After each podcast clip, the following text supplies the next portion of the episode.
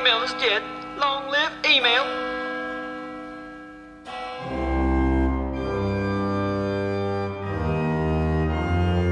Dearly beloved, we have gathered together once again today to pay our respects to email. My name is Andrea Bridges Smith, and I'll be helping you pick out email's headstone today.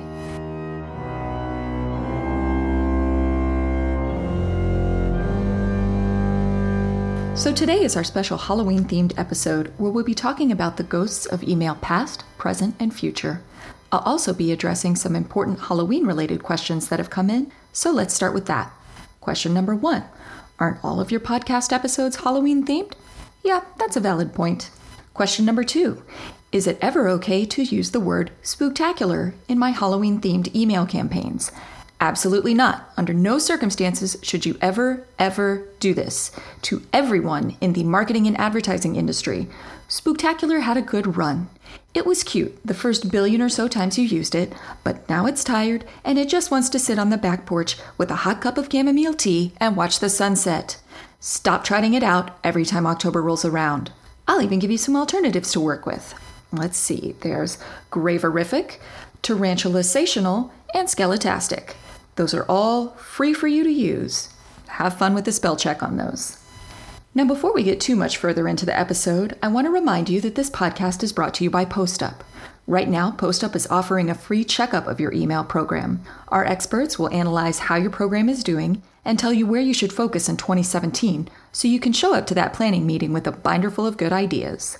Visit postup.com slash email checkup to learn more. Now let's get into our exploration of the ghosts of email past, present, and future. So, about 20 years ago, a guy named Joshua Baer started an email company called Skylist in his dorm room at Carnegie Mellon. That company is now, after a few name changes along the way, called PostUp. Joshua Baer has been involved with email ever since, founding and heading up email companies, and now he's on our board, so he's got a front row seat to whatever email is going to do next. And in fact, he likes starting companies so much that he now heads up the Capital Factory, a tech incubator here in Austin that helps other entrepreneurs get their companies started. So without further ado, let's talk about where email has been, where it is now, and where it's headed with Joshua Baer.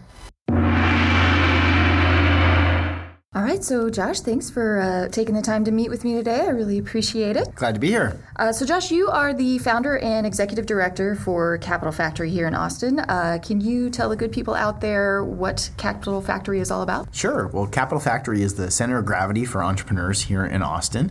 Uh, Austin's one of the top startup hubs in the country and one of the fastest growing cities.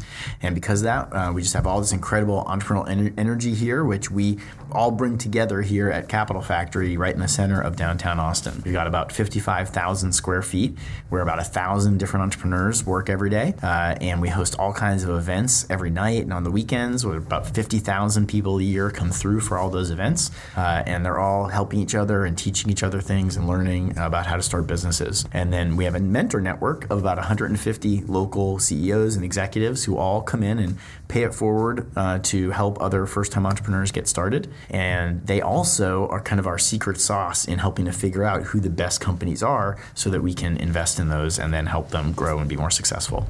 And at the end of it all, what we really do for these companies is help introduce them to their first investors, their first customers, and their first employees.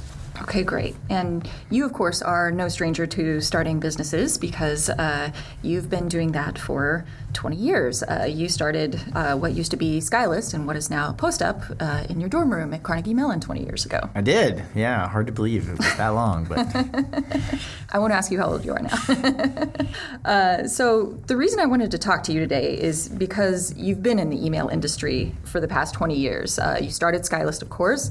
You spent a lot of time in the industry. Uh, you're now on the board for PostUp, and so you have a pretty good idea of where email has been and where it's going. Is that pretty fair to say? I guess I, have certainly got some perspective. Okay. Yeah. Uh, I'm just trying to establish your email streak. Right yeah. right well, now, so. it, it, so my, my biggest claim is uh, the, the license plate of my car still says email. Actually. Nice. oh, we might have to get a picture of that. Okay. So I thought with all this experience and perspective that you have, that we could do kind of a ghost of email, past, present, and future kind of a jam. Uh, and you can feel free to bust out your Jimmy Stewart impression whenever you're ready. So sound good? Awesome. All right. Uh, so first of all, take me back to 1996 when you're in that dorm room and you're starting Skylist. What did the email industry look like back then? You know, there was no email industry back then. Actually, um, in 1996, it wasn't out, what we started. It, there was no there was no such thing as email marketing. There was no such thing as spam. And what we did with email was either most people, if you talked about email, which actually still might be true today, they thought you were talking about hosting email accounts, Oh, like okay. in, inboxes. You know, like we're running corporate mail servers with Exchange or something like that. Right.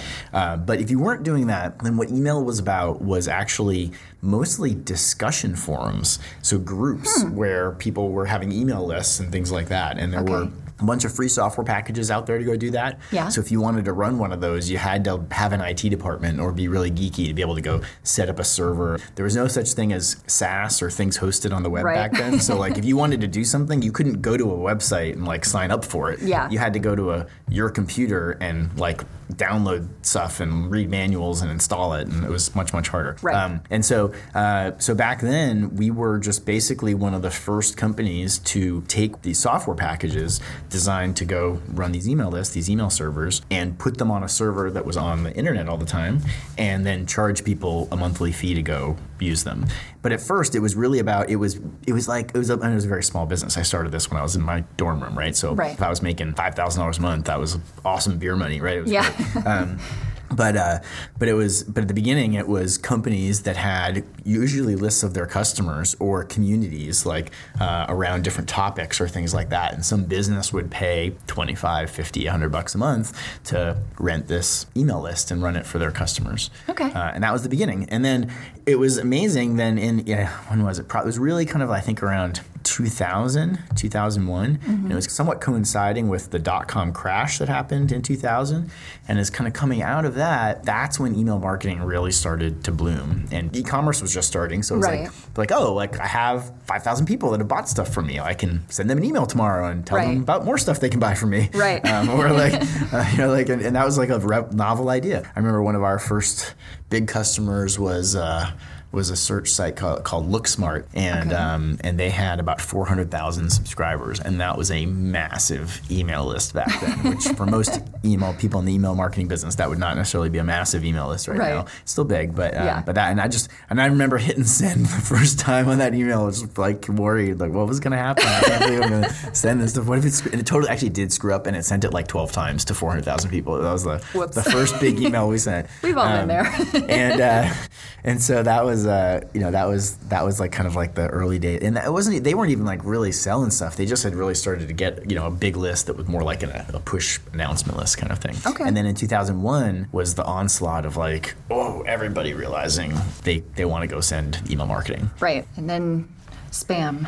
Yeah, and then spam. but there was a good five years of this kind of like slow buildup of, uh, you know, and, and I could do that because I was in college. So, like, you know, my rent was paid for. I was running it on the computer that my parents bought me. I was plugged into the school's internet connection that I wasn't paying for. um, so, I, you know, for, to get the first couple thousand dollars a month, I could, you know, that could take a year or two. And then, um, and then I started to get a little bit more serious. And by the time I graduated, it was a small business. You know, I was doing a couple hundred thousand dollars a month in revenue, enough that I didn't have to go take a job or do something else, and I could support myself. And then it really started to grow. Yeah.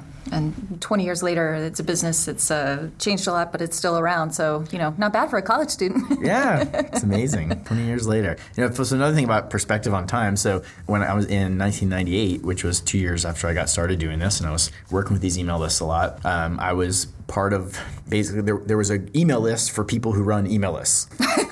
Which I ran. So that was a very convenient thing, thing to run. Yeah, right, exactly. So it was all the geeks. You know, we called actually they were called list moms back then. That was like the, the geeky nomenclature of the early internet type stuff. Um, but we list mom was like the person responsible for corralling everybody on the list to keep them Right. from flaming each other and things like that. Right. And again, most of these were discussion lists. They weren't actually one-way lists. They were people all posting stuff to each other. And a huge problem was that people would sign up for this list and then they wouldn't know how to get off the list. Oh. And um, and so and then if it was an active list, it might have have a couple thousand people on it, and people who were really into it, they were using it all day, and it was their community, and they took it really seriously. And like if some person got on and didn't know the rules or didn't know what to do, they'd get really mad. Um, and so someone would get on and they'd get on, and suddenly they'd get 50 emails that day, and they'd be like, "Oh my god, this is terrible!" Like they'd write back and they'd be like, "Get me off this list," and that would go out to everybody, which would just incense the whole group who'd write back calling them Right. profane names and like you know just telling them what an idiot they are and why didn't they read the directions and you know like all these other things. Um, and so we came up with this idea that like every email has to tell you how to get off it. Yes. Because otherwise it's just going to be you know it's just cause these huge problems and all this angst. And so um, that's was my first introduction to the standards process. Me and another guy named Grant Neufeld helped create the list unsubscribe header, which uh, there are a bunch of headers actually, but that was the most useful one,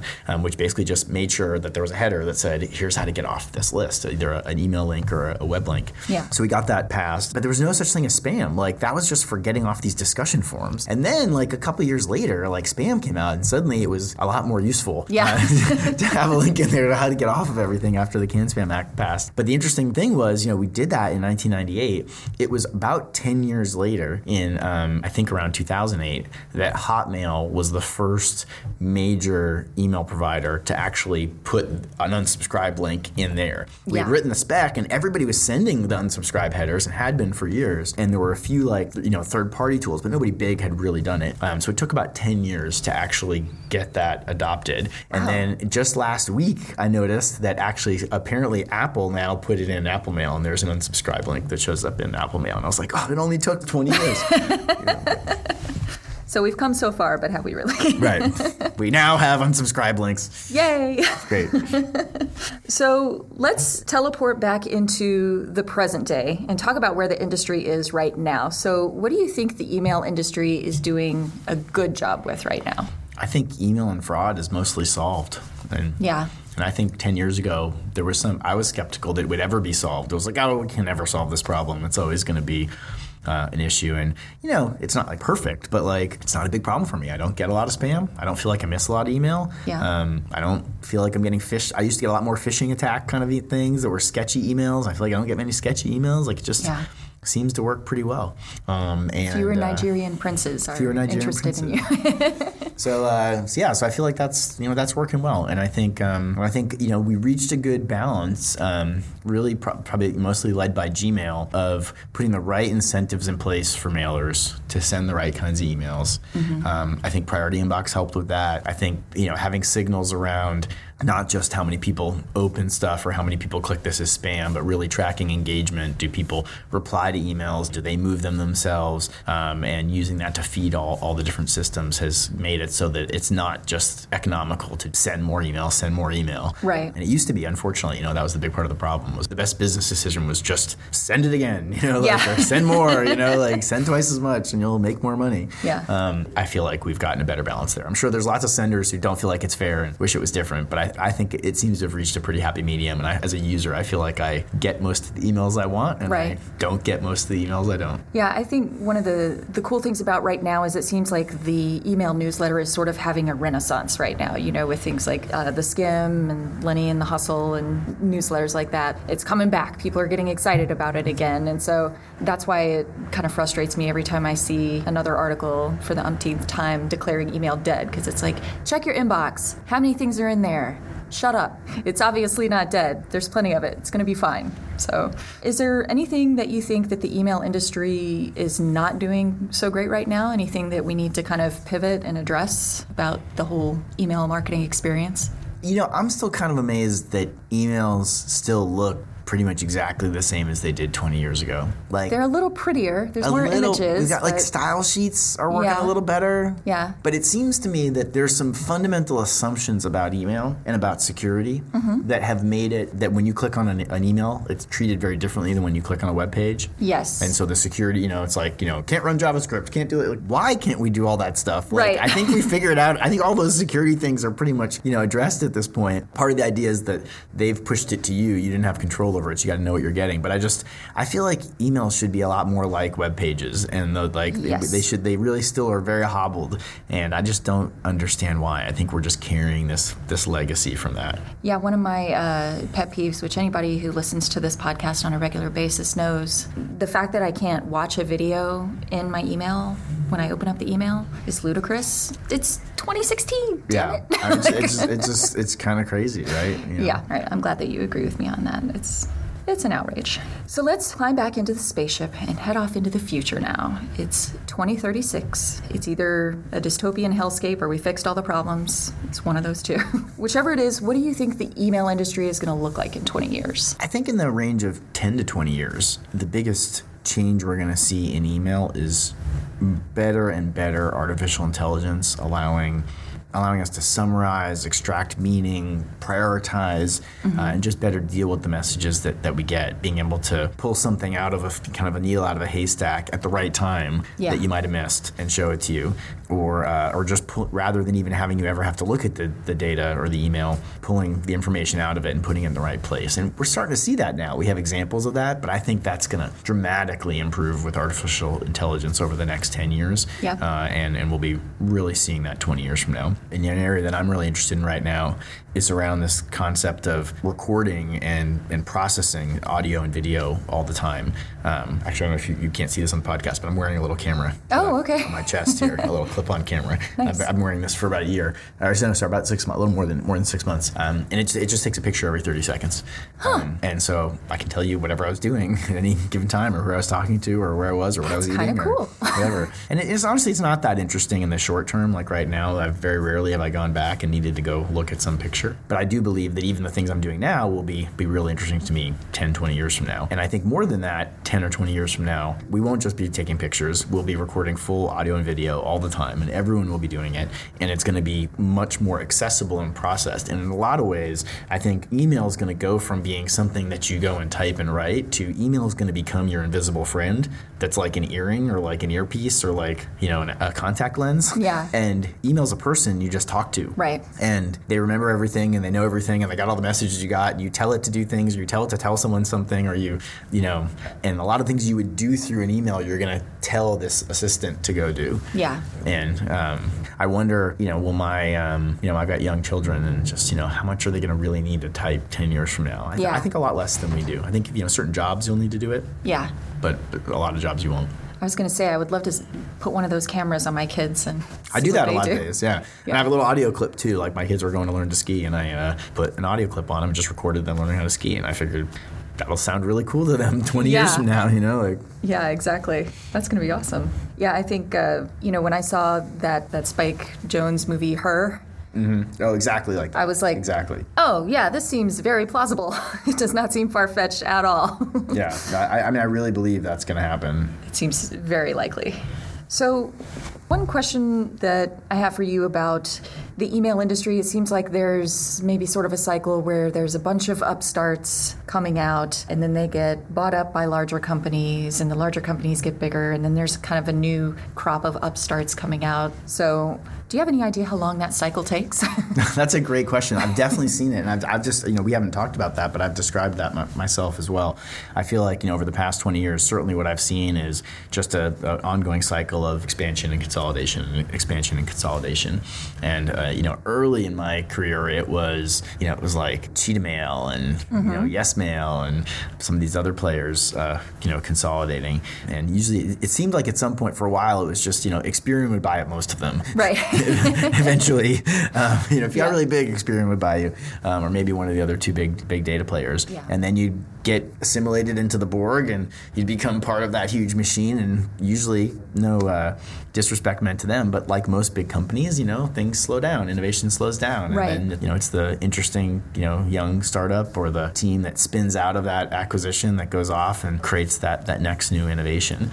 And it seems like we've just been in that cycle, and I don't know. I'd say that's probably it's pretty short actually. I think it's probably on the five to seven year range, which for tech companies is probably a shorter cycle because Yeah. it just seems like there's there's been probably three or four turns Yeah. it- around that for it me. does move fast, yeah. All right, cool. Well, uh, I want to thank you very much for playing the part of the ghost of email, past, present, and future today. Jimmy Stewart thanks you. Um, for those budding entrepreneurs out there in Austin, please visit capitalfactory.com for a ton of great resources on how to make all your Series A funding dreams come true. You can also follow Josh on Twitter. He's at Joshua Baer. And yes, that is a verified Twitter account because you are fancy, sir.